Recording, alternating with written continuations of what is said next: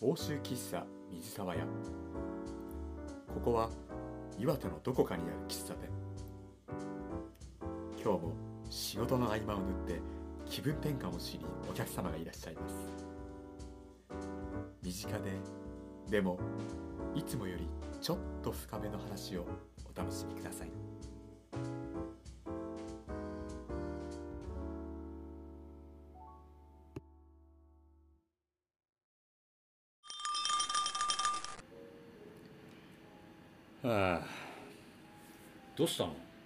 今日はやけに力抜けてない？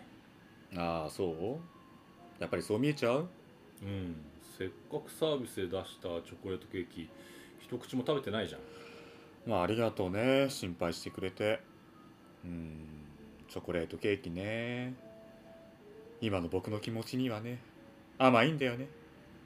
優しいんだよ。何それ。どうしちゃったの？いやさ言葉ってさこうどうしても文章だけだと誤解を招いたりするじゃない？うんうん。まあこの前仕事でねメールで書いたことを相手に誤解されちゃってさ。まあ文章だけでうまく伝えることって難しいな。って。なるほどね。わかる気がするよ。それこそさこの前話してたじゃない？詩人が作った詩に音をつけると伝えたい言葉がより伝わりやすいみたいなこと。ああああああそういえばうんそうだね。そんなことも話したな。そのたまたま出会った CD で気づいたっていう。そうだよ。のまあそれは単純にもうそのめ出会いがすごくて。それ深掘りしてったらなんかいろんなことに気づいたみたいな。そうね。どんどんどんどんおも面白い。じゃん面白いじゃんみたいな掘れば掘るほど。なんだこの世界はと思ったの。あ僕はもう。すごいぞと。お金にもならないけれど。商売としては成り立っていませんが。でもねこれはね人生をかけるその価値があるものだって僕にとってのね。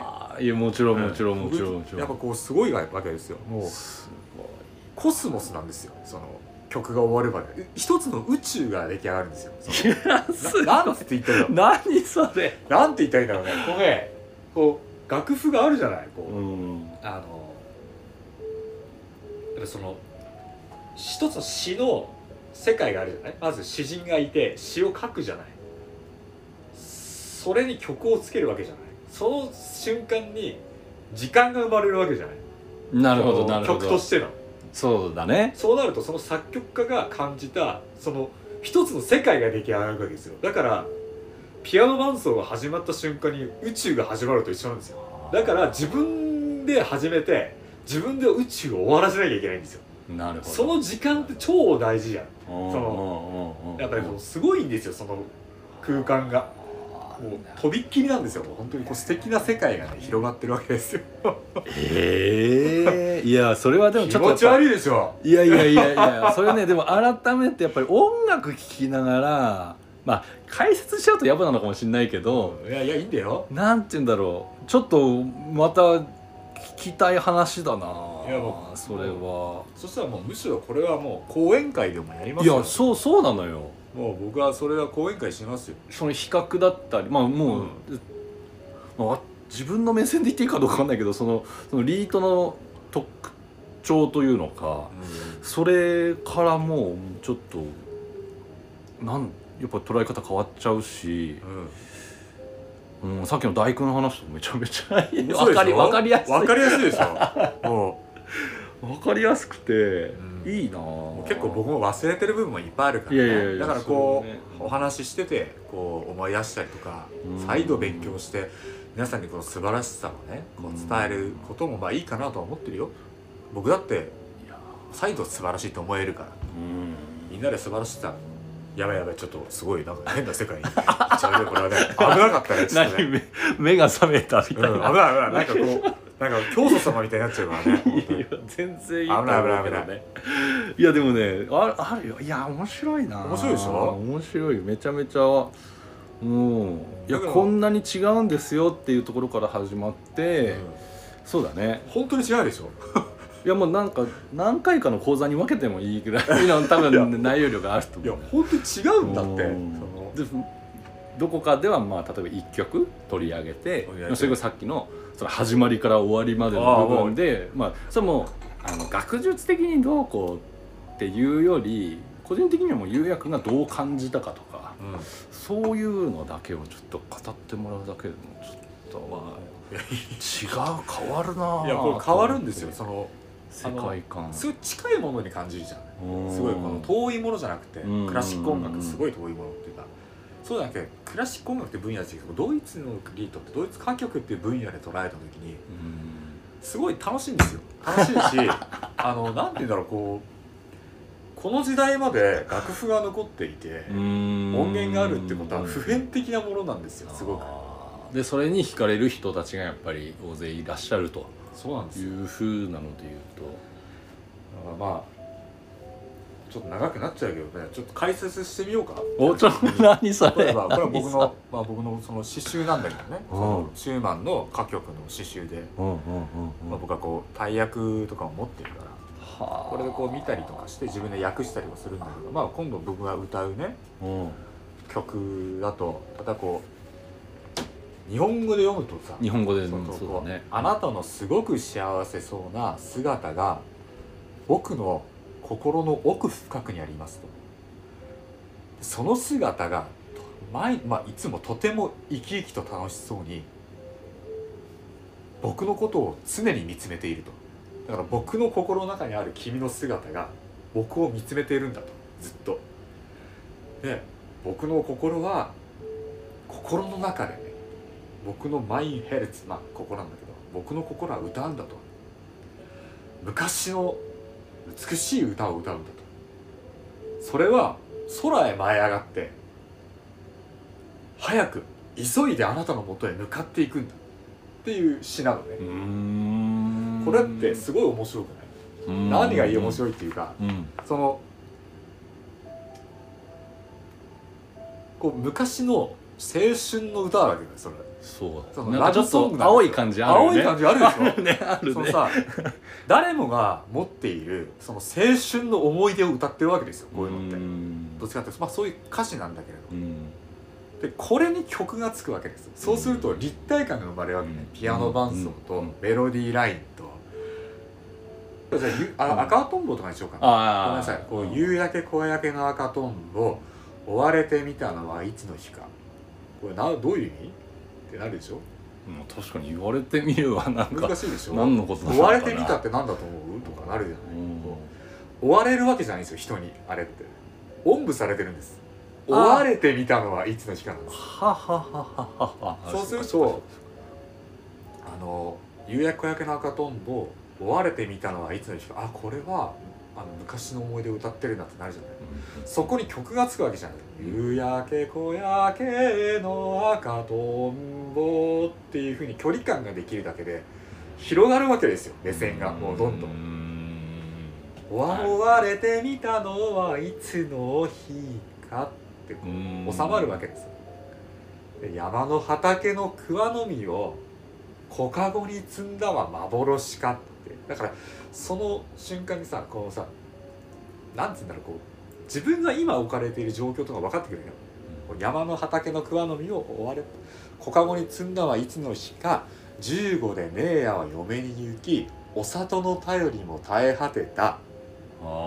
夕焼け小焼けの赤とんぼ止まっているよ竿の先。ってなると今自分は時間があることは分かるわけですよ。ちょっと暇してるじゃないけどこうつまりうん。竿で、まあ、お魚を釣ってるか分かんないけれど歩いてるか分からないけれどああそうかそうか。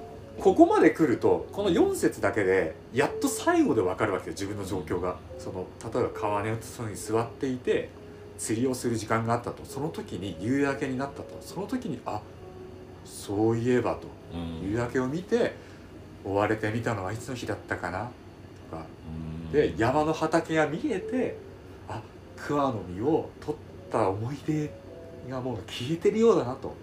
で15で姉やを嫁に行きあ姉やっていうのは自分のお姉さんじゃないよあれは。あ言ってみればそうなんですよ。あれはあのほうあの奉公に来てた。っていうのはその使用人として働いていたとかよくあったんだけどその昔はね、はいはいはい。そういう時のあの仲が良かったお姉さんが嫁お嫁さんに行っちゃったと。おそらく初恋だったんじゃないでしょうか。なるほどでそのうん。お里の頼りも絶え果てたと。里だからもう何回もこう里にこれまた難しいんだけどね。お里っていう名前の人だっていう人もいれば、そういうこと。ここから母親のその、母親がこの,、まあ、この人、まあ、この詩人の方の母親がちっちゃい頃にいなくなってるからその母親からの頼りにも絶え果てたんだってお姉さんもいなくなっちゃったしお母さんからの手紙も絶え果てたんだあー。絶えたんだっていう解釈する人もいるわけ。別の話別のシーンを描いてるっていいうう方もいるわけよ。ああなるほどなるほどなるでも曲は「15でねえや嫁に行きお里の頼りも絶え果てた」っていうこうシュトローフェンにとってなんて言うんだっけな融雪歌曲っていうんだけど同じメロディーで詩が違うわけよ。で同じメロディーラインで作ってるってことはおそらくつながってるでしょう。でその山田耕作さんはつながって考えたんじゃないかとか。なるほどそこでまた歌い方が変わってくるわあけー。違うんですよ世界が。違うよね。でしょ？確かにそうなると。深いんですよそう。で最後に夕焼け焼けの赤とん。ぼ止まっているよ竿の先で桑の実だって花言葉とかがあるんですよ、なるほどね。そうなんですよ。その辺のゆあるんだ。そうなんですだから最初の恋とかなんですよ。だから桑の実を摘んでたのもその15でねえやだったのかなとかっていうふうにつながりをこうそういうふうにすると歌い方も全然変わってくるわけです。はあ面白い。面白いでしょ？ものすごい深いんですよこれいいなあそれやりたいな。必要？これ俺やるの？いろんな説もあるしね。そうっていうあれもそっか、うん。まこんなペーペーがねこうあいやいやいやいや。言っちゃえるような部分でもないわけですでもでもなんかカジュアルにそういうのにうんうん。ね触れられたりっていうのも欲しいしさ。そうそうそうそう。だしあの近く言えるしね僕もね、うんそのそうそうそうそうだって専門家でも何でもないから、うん。あくまでこう僕が感じて、うんうんうん。こう僕が勉強してきた中でこういうことも思いますよねっていうことはいっぱいあるじゃない、いやうん、だからうんいいね。それいいな。おもろいんですよだおから、もろいな。今変な言い方超打算的に考えると、うん。やっぱその改めて、えーまあ自分の身にねあれして言う照らして言うとやっぱり改めて例えば子供とか、うんまあ小学校に行ったりとかしてさ、はいはい合唱曲っていうのは、はいはいはい。としてなんか触れ合うわけじゃない？でもなんかああなんか昔聞いたなとか昔歌ったなとかっていうぐらいでしか聞けなかった聞けないと思うのよね。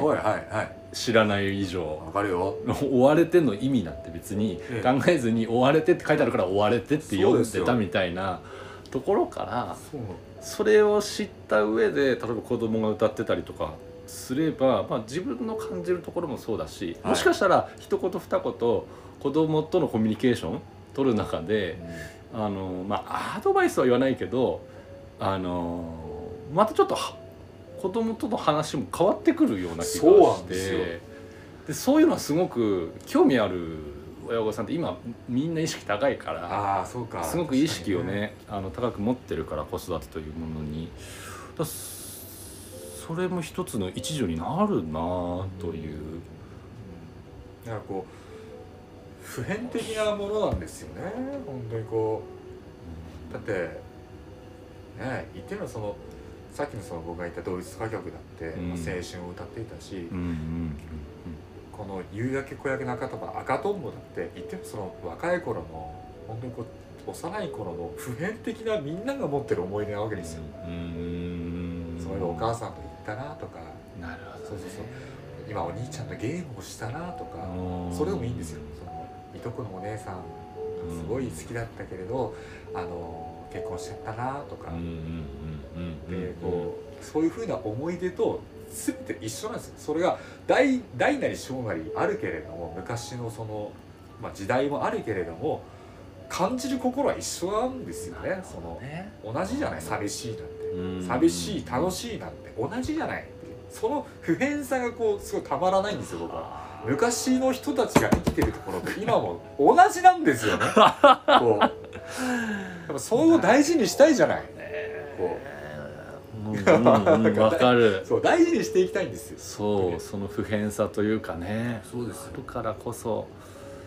まあやっぱその日常を振り返ることになるのかもしれないね。そうなんですよ。そうそうそう。そういうのに触れたりとかそういうことを知っているだけで、はい。そうだよね。ただ過ぎていく日常がまた別の風景に見えたりとかっていう。そうなんですよ。毎日感動してますかって。うそのための音楽とか歌の存在っう、ていう。あー全然あれだよね。YouTube 見る過ごし方とは違うよね。いや違う。違う違う健太郎氏違うよ。別に。その YouTube が悪いわけじゃない。YouTube は悪いわけじゃないんですよ。てかあれだって文化になってくるんだから。まあまあもちろんそう。なそうなんですよ。ね。なんか無意に時間を、まあ、暇つぶしというかさ、うんうん。なんかそういうのを、まあ、自分もしちゃうからだけど暇つぶしてゲームとかね、まあ、するよ。まあまあそれそれはいいんだよ。そういう時間もあるるし、うん。っていうのもあるけどやっぱそのね日常をどう味わうかみたいな楽しむかって知ってるか知らないかだと思うのよね。それがゆうやくんの場合というか、まあ、今の話だと音楽。そうですね。っていう。うんそれが身の回りだったりまああのもちろん追い求めて、ね、聴いていく前のめりに聴いていくっていう音楽の中にもあるっていう話だけどいや本当そうだよね。そうなんです変わるなあそ変わるでしょれ全然変わるでしょ。面白いこのないきなりこう世界が開けるんですよ。うん。だから僕は今もう旅行なんて行かなくても全然大丈夫。だってもう旅行してるもの。歌えば。すごい境地だねやっぱこうそれは。世界が広がるじゃない、うん。そのものすごいこう精神世界が広がっていくわけですよ。で情景がどんどんどんどん出てくるわけですよ、やっぱそういう感性ってあのまあ僕もね結構年ですよもう。誇れるようなその若々しさないですよでもそれでもやっぱりさその若々しくその感じていたいじゃないここういうお金がさその斜めに考えるじゃなくていやクラシックはこうあるべきだみたいなふうに思わないっていうかあそう。なんだ。もっと近いっていうか。なんか全然勘違いしてたな そういう意味では。なんかこう弾くじゃない？やっぱり。一歩そのうん。あのクラシック音楽ってなったりそうやってるってなるとさこうあクラシック音楽やってらっしゃるんですねっていう言葉遣いも変わっちゃう感じじゃない？その違うよ。確かに。うん。それはやってるあるよね。だけで好きでやってるだけだもんだって。そんな何にも分かってないんですからその僕だって。分かるためにやってるんですからそんうんいやー名言出ちゃったよ。な出ちゃったよ。これタッチしないでねこれ。分かるためにやってるんだからね僕。ケンちゃんい俺やいいね。俺ドイツ歌曲を分かるために俺ドイツリードをやってんだねこれカットしないでちょっと、まあ、今のはちょっと分かりにくいけど今のはちょっとなんか今さっき自然に出てきたやつがねよかったよ。いやまあごめんなさいね。カッコつけちゃう。とすぐ出ちゃう。からこのそうかっこつけちゃうちょっとねなんかああれってなっちゃそううけどでも今いや面白いな。なんか情景がね本当にこう溢れてくるものだからぜひこう触れてほしい分野になりますね。で意味もちゃんと分かってほしい。だから勉強してもいいと思うしあの勉強ができないんだったら、まあ、レクチャーコンサートでもいいからちゃんとレクチャーして23曲こう皆さんにこう聞いてもらってあいいっていうね感じにしてでもいいと思う。だって無理じゃん。その勉強なんかしないじゃん。まあまあ正直今の内容がね書いてある本とかが目の前にあってでも積極的に開くかっていうとないじゃなんかなかちょっとね、わ難しい部分あるよね。俺だって開かないよそんな。ドイツ歌曲の楽しみ方みたいな。なんでこいつと思うよ僕は。もう。よくそんな本にしたなってぐらいですよそんなあるとわかるでしょ。そうじゃなくてもっとこうカジュアルに楽しんでもらう分野だと思うし例えばそれだけでいいんですよ。その23曲とか1曲ぐらい勉強するだけでいいの。他はもう弾かなくていいんだけれどそれだけで例えばポップスとか違う曲とかの聴き方も変わるじゃない。それでいいの。それだけでいいの。そういうきっかけだけでいいわけよ。なるほど。いやこれ面白いな。面白いでしょ。普遍的なんですだからもう。残面ってるもの。白いな誰もが心の中に持っているその感情とか、そういうのはね変わらないんですよ昔から。悩みだって。そっから見えてくるものがあるんだよね。そうですねだぜひねあの、まあ、このラジオを聴いてる人には あの1曲2曲はこう字幕付きでいいからなんかこう聞いてみてもいいんじゃないかなって。でチョコレートケーキは食べないの？いやいやいや食べますよ。今やっと甘さに甘えたくなってきたから。何言ってんの。お皿洗うから早く食べて。はいはいわかりましたよとメールが。あケンちゃん用事ができました。行くね。急だね。ほらさっき言ってたメールで誤解を与えた相手から連絡が来てね。今から会いに行ってくる。へえうまく誤解解けるといいね。そうだね。僕の本当に伝えたかった気持ちを歌に乗せて伝えてくるよ。いやそれはやめた方がいいんじゃ。じゃあまず。あまずね